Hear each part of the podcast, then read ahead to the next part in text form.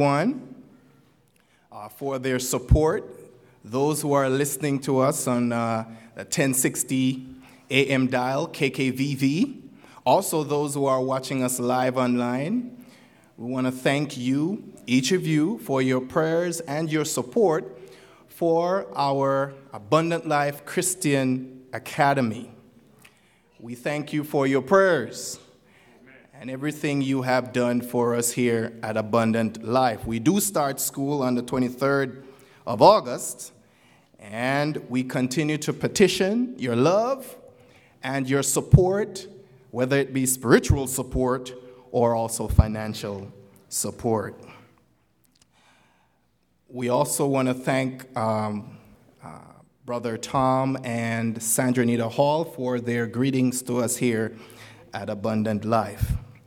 At this time, coming off the heels of a revival here at Abundant Life, we have speaking to us today our senior pastor, Dr. Calvin B. Rock. He's an author, speaker, and our senior pastor, our beloved uh, senior pastor, and he has a word to share with us today. And so prepare yourselves to join us in this study uh, by getting your Bibles ready as you join us here in our worship service. Before he comes to us, we will be favored with a sacred selection from one of our teachers here at our academy, Sister Janice Stevenson. After she sings, we will hear from our speaker, Dr. Calvin B. Rock. Hear ye him.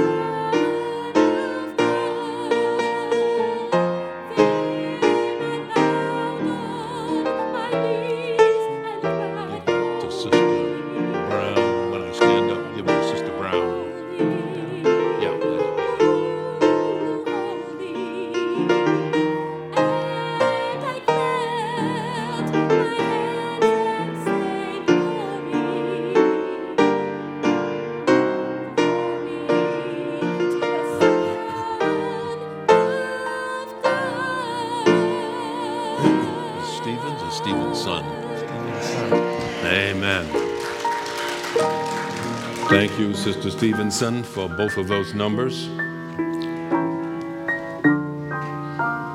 Shall we pray? Father in heaven, we long for the fulfillment of that promise,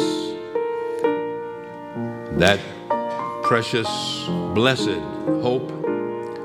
And we pray that as we study today, your Holy Spirit will expand our horizons, will deepen our commitment, that we shall leave here informed, inspired, and empowered to do your will. In Jesus' name, amen.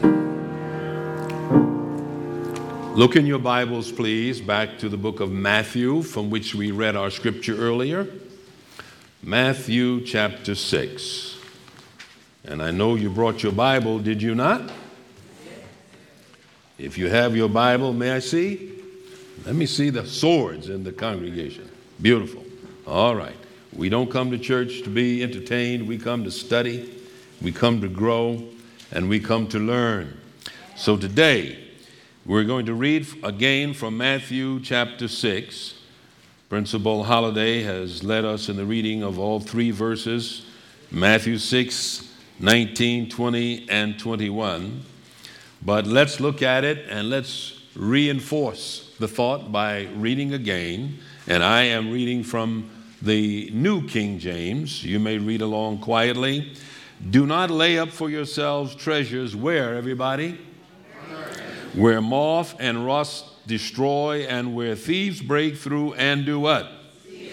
But lay up for yourselves treasures where? Where neither moth nor rust destroys, and where thieves do not break in and steal. For where your treasure is, there your heart will be also. Our subject today is you can take it to the bank. Now, banks especially those insured by the government, have historically been the safest place to put your money. Or if you have valuables you want to put in a little box and do your safety deposit thing, to, to do that as well. And that is why the expression, you can take it to the bank, has always conveyed feelings of credibility and reliability and absolute certainty. You can take it to the bank. Means you can count on it, there's no doubt about it. Now, there have been a few times in American history where this expression has not held true. Times such as when the banks went under during the Great Depression of the late 20s and early 30s of the last century. And to some extent, this expression suffered in credibility uh, during the early part of the recession that we are now coming out of in this nation. Thank God for the bailouts, I think, that have allowed the banks to stand, and for the other Obama policies, I think we can give that credit, that have increased consumer confidence. But while the banking industry is still vigorous today, it is still vulnerable today. It is vulnerable because of market fluctuations and administrative error, vulnerable to embezzlement from within and to violent gunpoint thievery from without. And there is a new evil affecting banks and their customers today, and it's called cyber robbery. According to the recent report in the USA Today, July the 3rd, 2010, 80% of the 115 million households in America, 80% of 115 million households are now involved in online banking. And online thievery has become a multi billion industry. So that while the FDIC seeks to bolster our confidence, bank frailty, something Jesus warned about long time ago, is still with us. In Jesus' day, it occurred as a result, as our text informs, of moths, insects, eating through the cloth bags in which the poor placed their coins, their valuables. Or as a result of the eating away or the corrosion of the metal boxes in which the rich stashed their valuables and hid them in the ground. And it also occurred when thieves bored holes in the straw brick walls of their homes and forcibly took from their neighbors their treasured goods. Now it's handguns and dynamite and cyber robbery, and we students of prophecy know it's only going to get worse. In fact, the book of Ezekiel, chapter 17, indicates that there will be a time when money, get this, when money will be thrown into the streets and no one will want to pick it up. A time of confusion among the nations so great in the end time to come that money will have lost its value and banks will have lost their purpose for existence. But today, dear friend, I want to draw your attention away from the vulnerable, one day to fail banking system in the land in which we live to a bank that does not, will not, cannot fail. It is a bank, the bank, that Jesus had in mind that is free from insects and oxidation that causes the corrosion, free from forceful invasion. It's absolutely dependable, unquestionably safe, never failing. It is the universal Alpha and Omega, first and the last, eternally secured federal bank of glory. And what kind of deposits are we to place there? First of all, we are to deposit there something called character. Of this valuable commodity, our prophet Ellen White, the lesser light, has this to say My Life Today, page 267.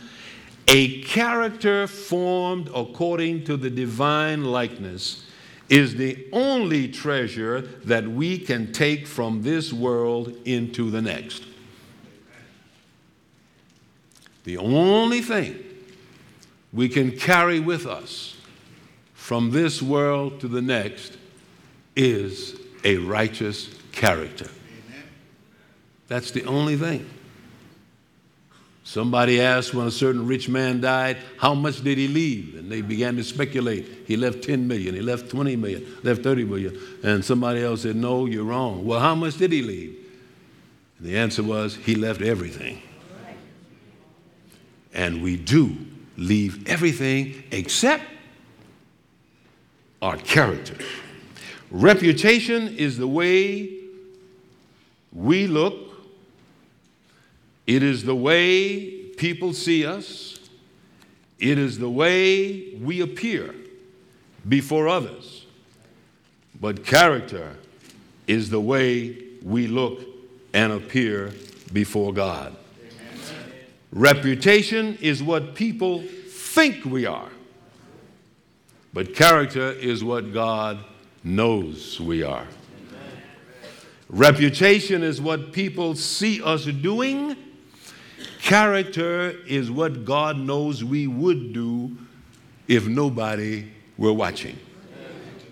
Reputation is the way we look when we come to church on Sabbath morning.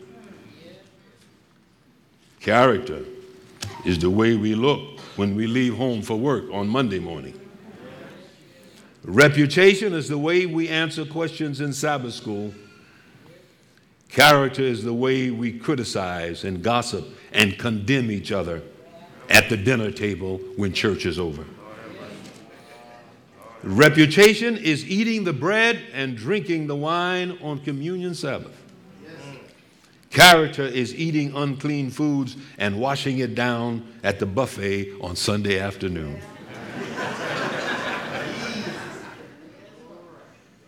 Reputation is singing, Victory is mine from the screen at Sabbath worship. Character is giving in to vice and evil at the movies and before our television sets and computers on Saturday night. Character is standing for the right, though the heavens fall. Character is hanging in there with Jesus no matter what others think or do. As the old song says, if my mama don't go, I'm going to journey on. Character is hanging in there against peer pressure, young people, being willing to be laughed at and looked at as funny and peculiar and queer. Character is standing for the right and developing the fruits of the Spirit love and joy and peace and long suffering and gentleness and goodness and faith and meekness and temperance, none of which we can all claim today, but all of which we can assuredly say we are striving by the grace of God and improving in by the grace of God, and that we can't claim, as Paul says, to have attained it all. We're all, yes, we're in the church that's a hospital for the saints, but even in the hospital, people ought to get better. And if we keep our eyes on Jesus and not each other, if we make Jesus our standard and not one another. If we judge our life and our growth and our character by Jesus' life and not judge ourselves by the imperfect models around us, it is a fact that we will grow in grace, that we will change, that the path of the just is as a light that shineth more and more unto the perfect day, and that beholding Jesus, by beholding Jesus, we shall become changed, and you can take it to the bank. And the second thing we disciples ought to deposit in the glory bank is active Christian witness. It's instructive to note that Jesus never made a public appearance after his resurrection. He never appeared to the crowds, to the public again. Why? Because he had done his work. And after his resurrection, he appeared only to his disciples and followers. You see, it was then their turn to take the baton and to carry the gospel. And now it's our turn to spread the good news to society.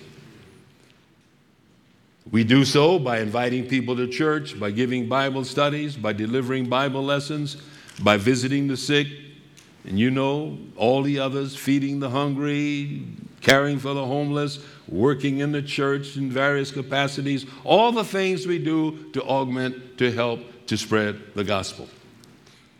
There will be some in the day of judgment who, like the servant who hid his talent, shall have done nothing. Some who simply swing in and out mechanically through the church doors, full of happy Sabbaths, but empty of good works. They have lost their first love. They feel no joy in witness. And there will be others at that great day who have worked, but not for love, but rather from tradition and from routine and for praise and power. And there will be others who, like these, are deluded and deceived and bankrupt souls who think that they have savings in glory, who think that because they have membership in the church, their timber is being stored up in heaven's bank but who, when they go to claim their balance in the judgment day, will hear, Sorry, you never had an account in this bank. Or who will hear, What came up? Yes, you sent it up, but it was rejected because of insufficient sincerity. And you have a zero balance here. Or who will hear, that you once had an account in this bank when you were first baptized, but it has been closed long ago because of prolonged inactivity. Or that you have let your works, your works deposits, your length of stay in the church go to your head and make you feel superior to others, and your account is seriously overdrawn. Depart from me, I never knew you. But praise God, there will be others who have responded sacrificially in service, doing what they could to spread the word on their jobs in the community, amidst their families, in the classrooms, and to such Jesus' promise hold true. I will honor them that honor me and who have given, if it's but a cup of cold water.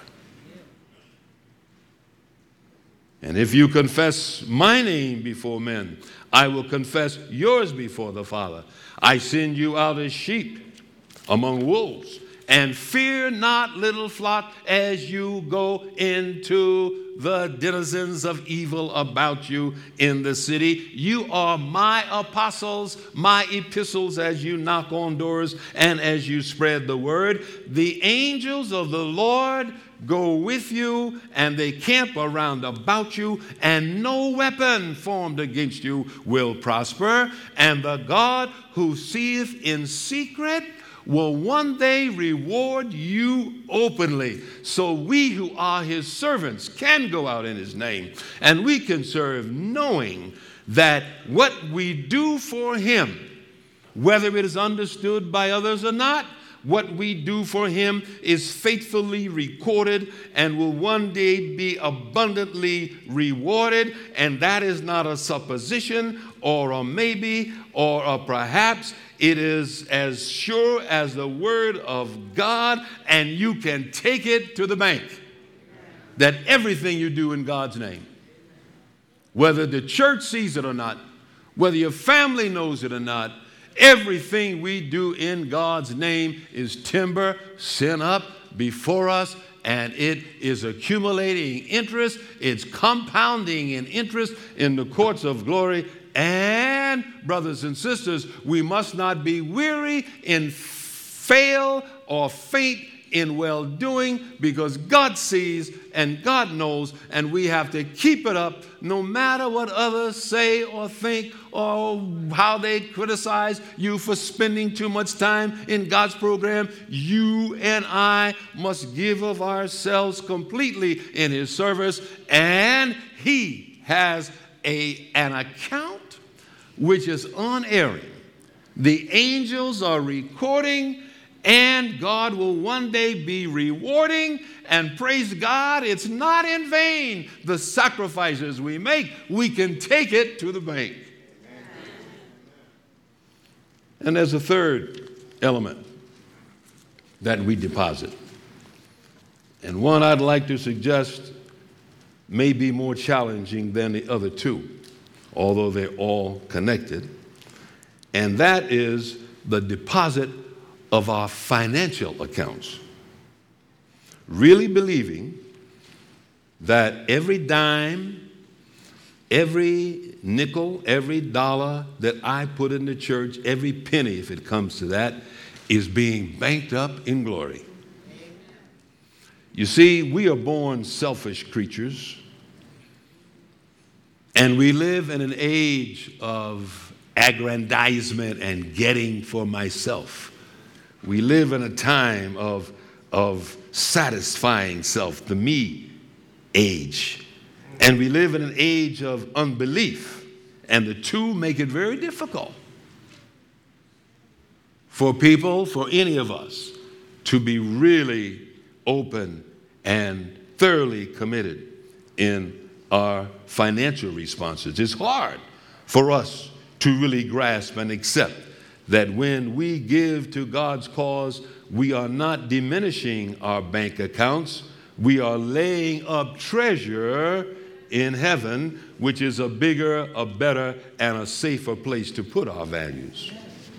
The rich young ruler who turned away sorrowfully Ananias and Sapphira, who held back on their stewardship, and Judas himself, who preferred hoarding to helping, are three examples of those who fail to honestly deposit.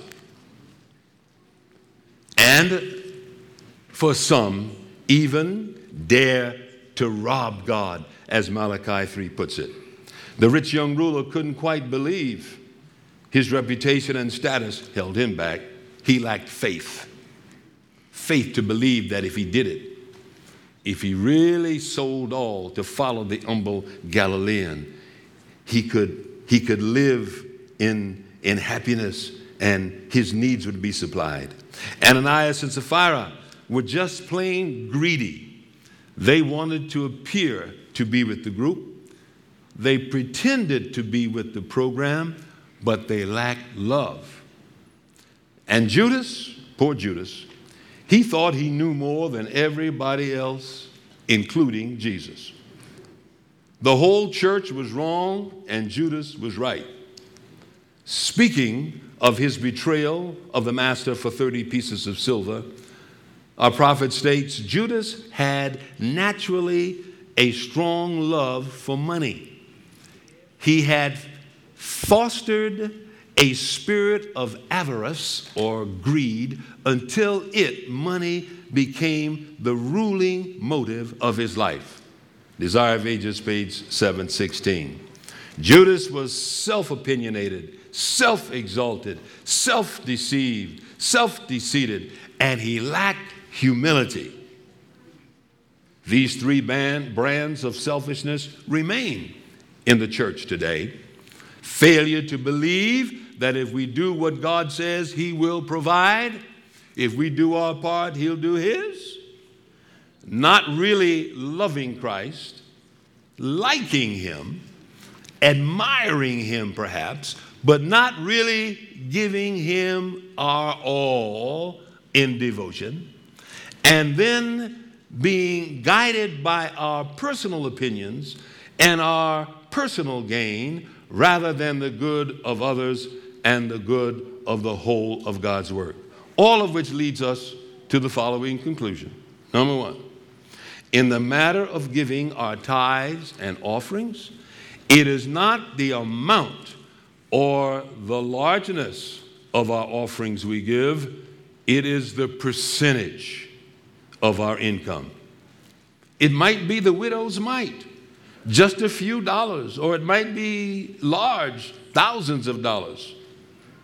The tithe amount is prescribed, stipulated 10%, and our performance in our tithe demonstrates our obedience. God said, Do it, it's mine, and when we do, we are simply obeying in a very specific way. Offerings, on the other hand, are non tithe giving, the kind you saw illustrated on the thermometer here a few moments ago, are not prescribed. God does not say you must do a certain percentage of the 90% that's left. Why does He not prescribe from the 90%? because he wants to see what we will do voluntarily. That's the test. 10% is mine.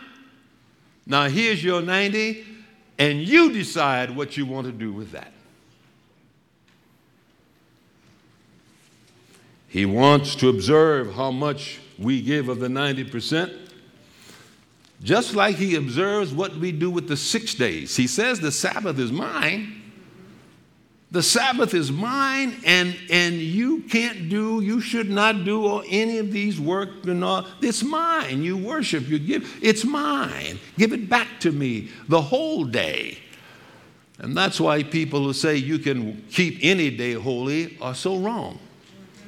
Because there's only one day God bless. There's only one day God said, It's mine altogether. You wipe out everything else and give me that day. But then he says, There are six days for you to work. These other six days are yours. Now I want to see what you're going to do with them. I want to see how well you're going to tend your garden, how well you're going to take care of your business, and I want to see how much mission work you're going to allow, how much you're going to do for me. Are you going to be a seventh day Adventist? Seventh day only?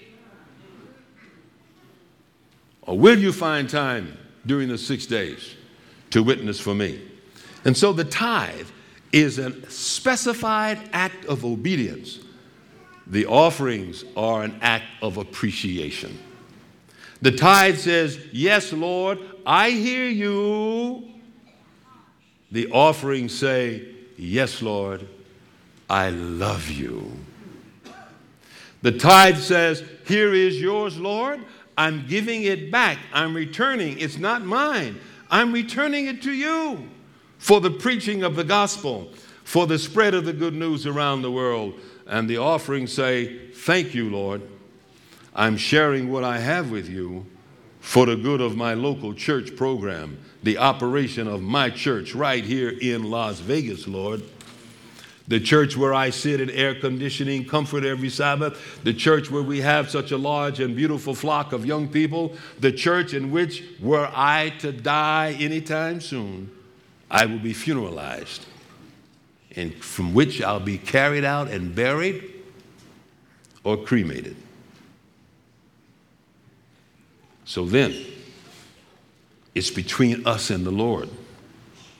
Some do 15%, some 10, some 5, whatever percent.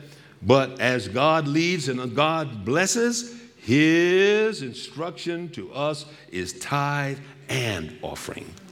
And what will be the result of our faithful response when we have, in fact, not only been faithful in our tithe and expressive, duly expressive to God for His goodness in our offerings, His rewards are sure, and as He tells us, reminds us in Malachi chapter 3, Prove me now herewith, saith the Lord, and I will open for you the windows of heaven and pour you out a blessing that there shall not be room enough to receive it.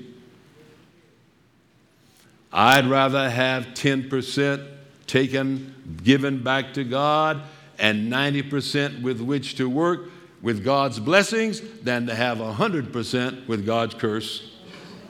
I don't want my tires to wear out prematurely. I don't want my roof to leak unnecessarily.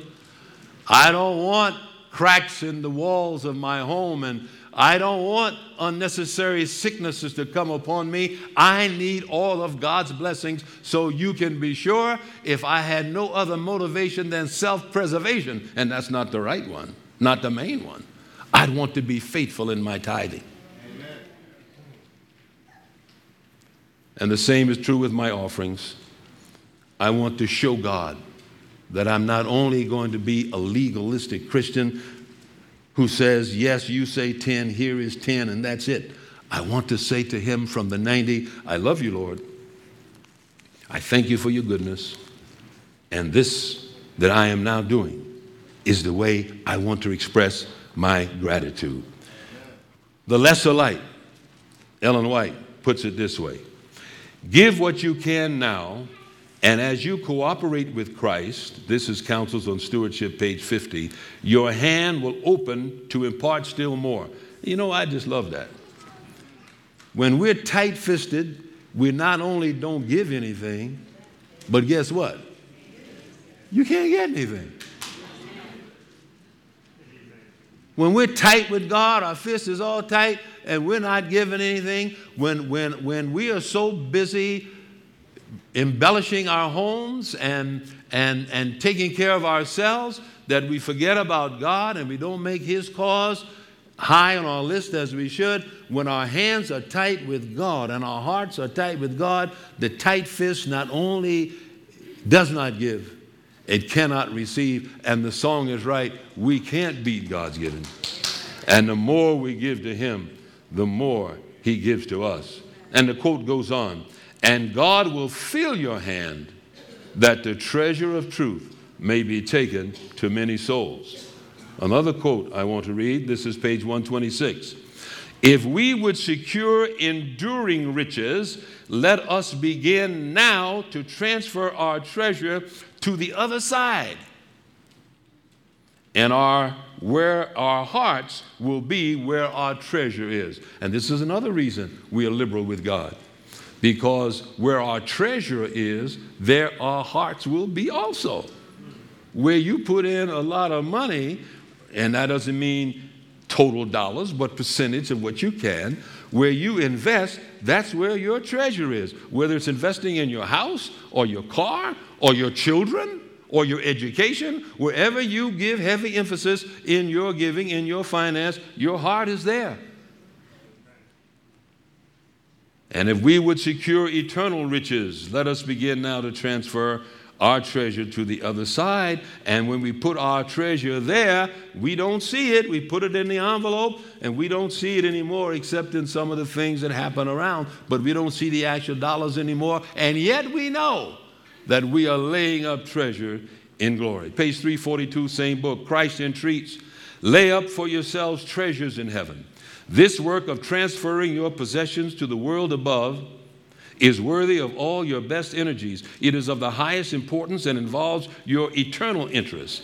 That which you bestow in the cause of God is not lost. All that is given for the salvation of souls and the glory of God is invested in the most successful enterprise in this life and in the world to come. Your talents of gold, God bless you. God bless you, abundant life. God bless you for all that you've done. God bless you for last year, $540,000 tithe. God bless you. And I know many of you are faithful. And God bless you for 200 and some thousand dollars in church expense and stewardship. God bless you. But God knows that if everybody did their part, if everybody did their part, the results and the reports would be even more glowing. Your talents of gold and silver, if taken to the exchangers, are gaining continually in value, which will be registered to your account in the kingdom of God. You are to be recipients of the eternal wealth that has increased in the hands of the exchangers. And listen to this in giving to the work of God, you are laying up for yourselves treasures in heaven. All you lay up above is secure from disaster and loss and is increasing to an eternal and enduring substance. And so, whether it is Rally Day that we will have the first Sabbath of November, whether it's helping students in student sponsorship, or whether it's regular stewardship and the percentage that we ask that you help take care of from week to week, it's all compounding.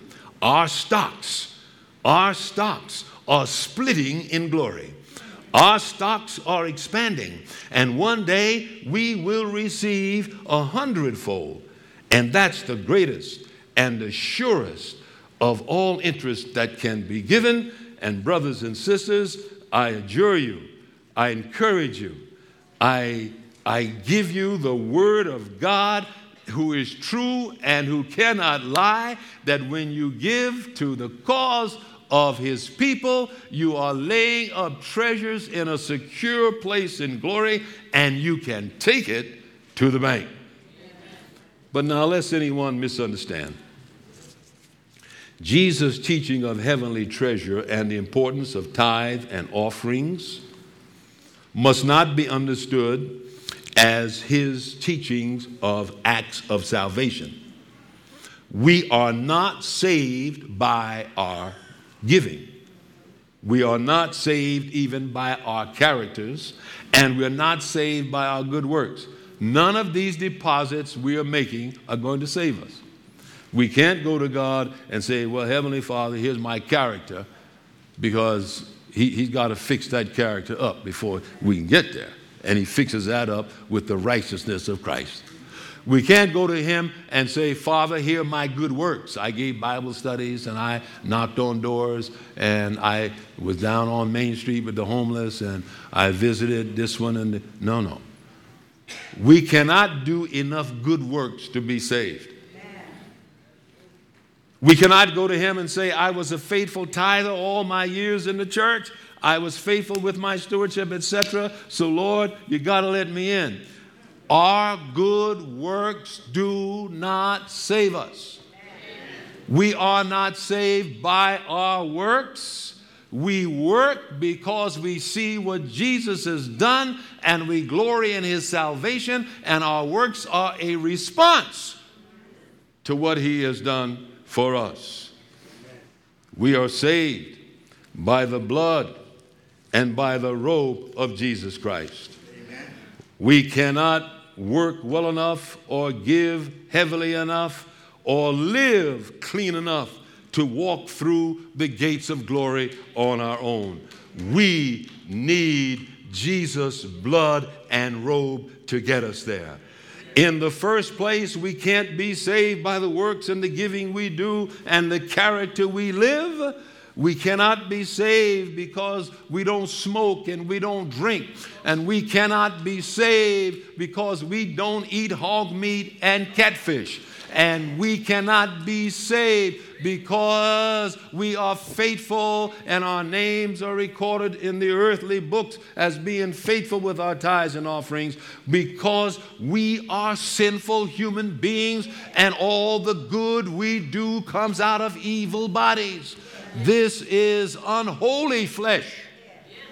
This is a creature born in sin and shapen in iniquity. And until I die, or Jesus comes, until I die, I live in this evil body. And because I love Jesus and read the word, He keeps all those evil urges down all of my evil propensities that I got from my parents, that they got from their parents, on back to Adam, all that evil in me, the love of God constraineth me. And that's how I lose my temper and my greed and my selfishness. So I am converted, but I am still me.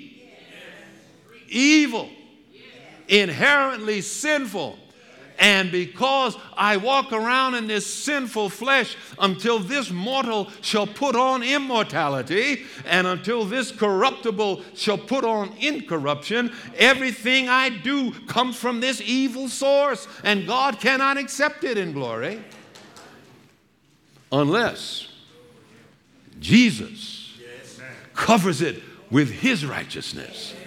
And unless Jesus' blood forgives my sins. And because I know Jesus and Jesus knows the Father, it's only then that I have hope of being in, accepted. All my righteousness is as filthy rags, and nothing I can do keeping the Sabbath holy. When the sun went down yesterday, I was ready. I said to Clara, Come on, let's sit down time to keep the Sabbath. And when it goes down today, I don't know exactly where I'm going to be, but I tell you by the grace of God, wherever I am, I'm going to bow my head and say, Lord, thank you for the Sabbath. And then I'll check the newspaper. but I plan to keep the Sabbath. I plan to do what God says, but I know it's not going to save me.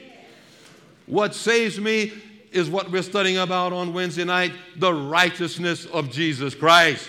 What saves me is not what I put in the bank. What saves me is what Jesus has already put in the bank. He's already banked his righteousness, he's already banked his blood. When Adam and Eve sinned, they sinned in a perfect circumstance. When God made the human race, He filled the land with love and righteousness and sinlessness and holiness and perfection. But when Adam sinned, he broke the bank. When Adam sinned, the human race was bankrupt. By Adam's transgression, there was nothing there. And by all rights, we should have been exiled from the face of the earth. We were bankrupt, penniless, barefoot, bankrupt. without hope and without help. But Jesus came. And Jesus has filled up the vaults. And when Jesus died upon the cross, his blood atoned for 6,000 years of sin, and it's all in the bank. And I tell you what else is in the bank his righteousness, the life that he lived. So I don't have to work myself to glory. You know, a lot of folk got it wrong. They got it wrong. They're trying to work their way to glory. They're trying to, to, to, to click their way, brownie point their way to glory with tithes and offerings and good works and all that's important as you've heard. But that's not what does it. And we Christians, we Seventh day Adventists, have got to get that into our head. What saves us is the righteousness of Jesus.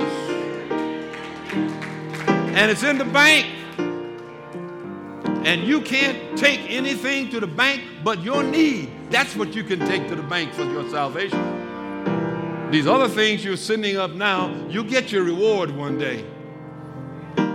But that's not going to save you. What's going to save you is your taking to the bank your human need, whatever that need is. And Jesus has written a check for everybody.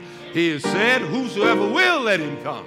And he's also written a check and signed it with his name. And the check says, Whatever you ask in my name, I'm going to give it to you. What kind of God is that? He places it in your care. He said, Now you ask and you shall receive.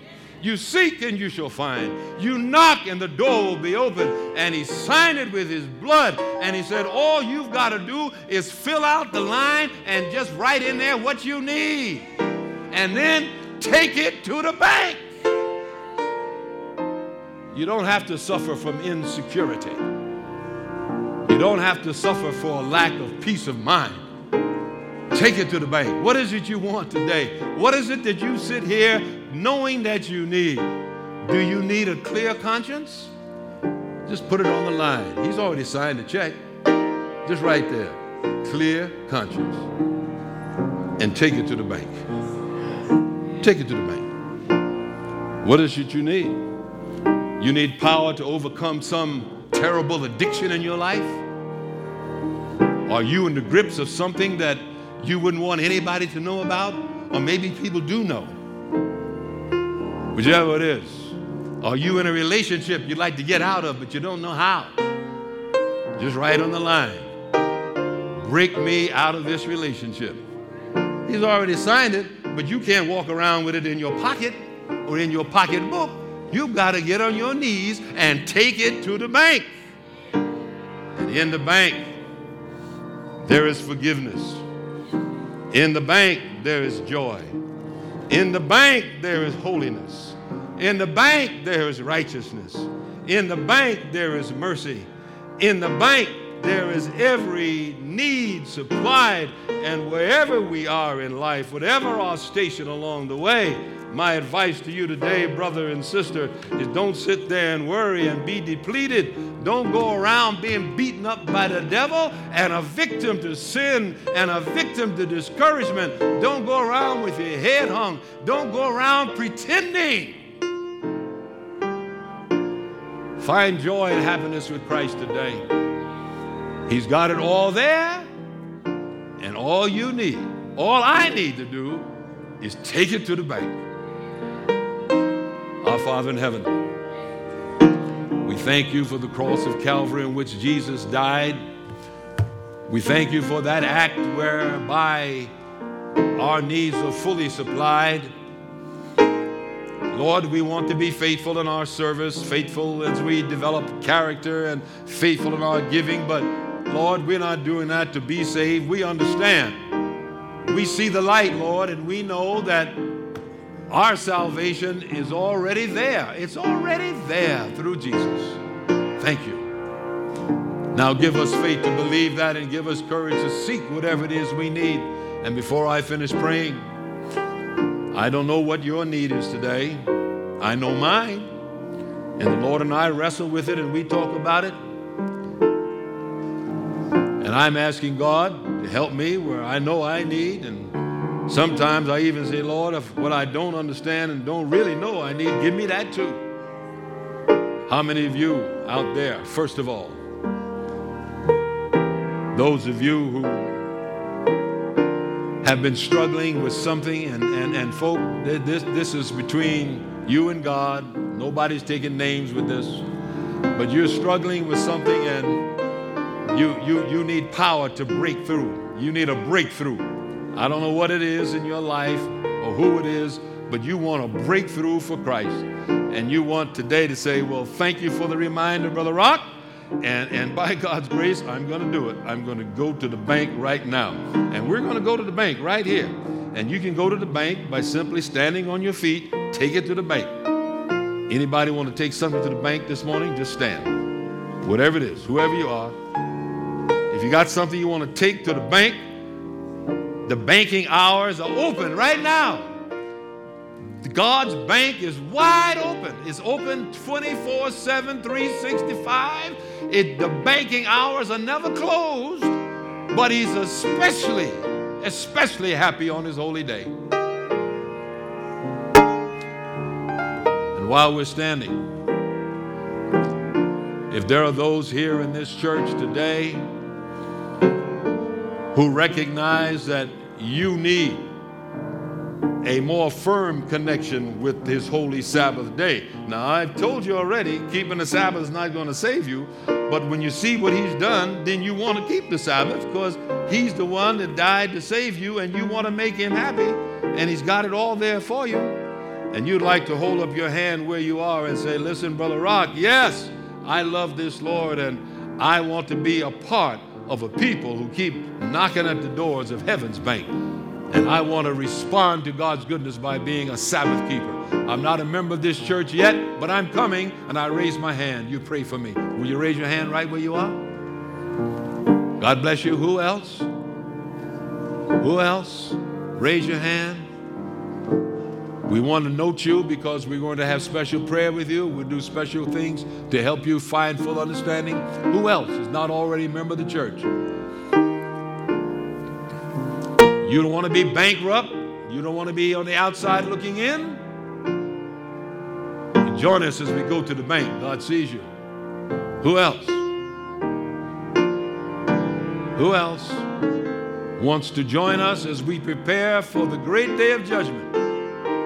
We want to be found in Him, not having our own righteousness. Lord, I don't want to get up to that bank with my little my little checkbook. I want to stand there clothed in the righteousness of Jesus. Who else? Father in heaven, you've seen our hands and you've read our hearts. You know what is within. Forgive us for trying to make it on our own.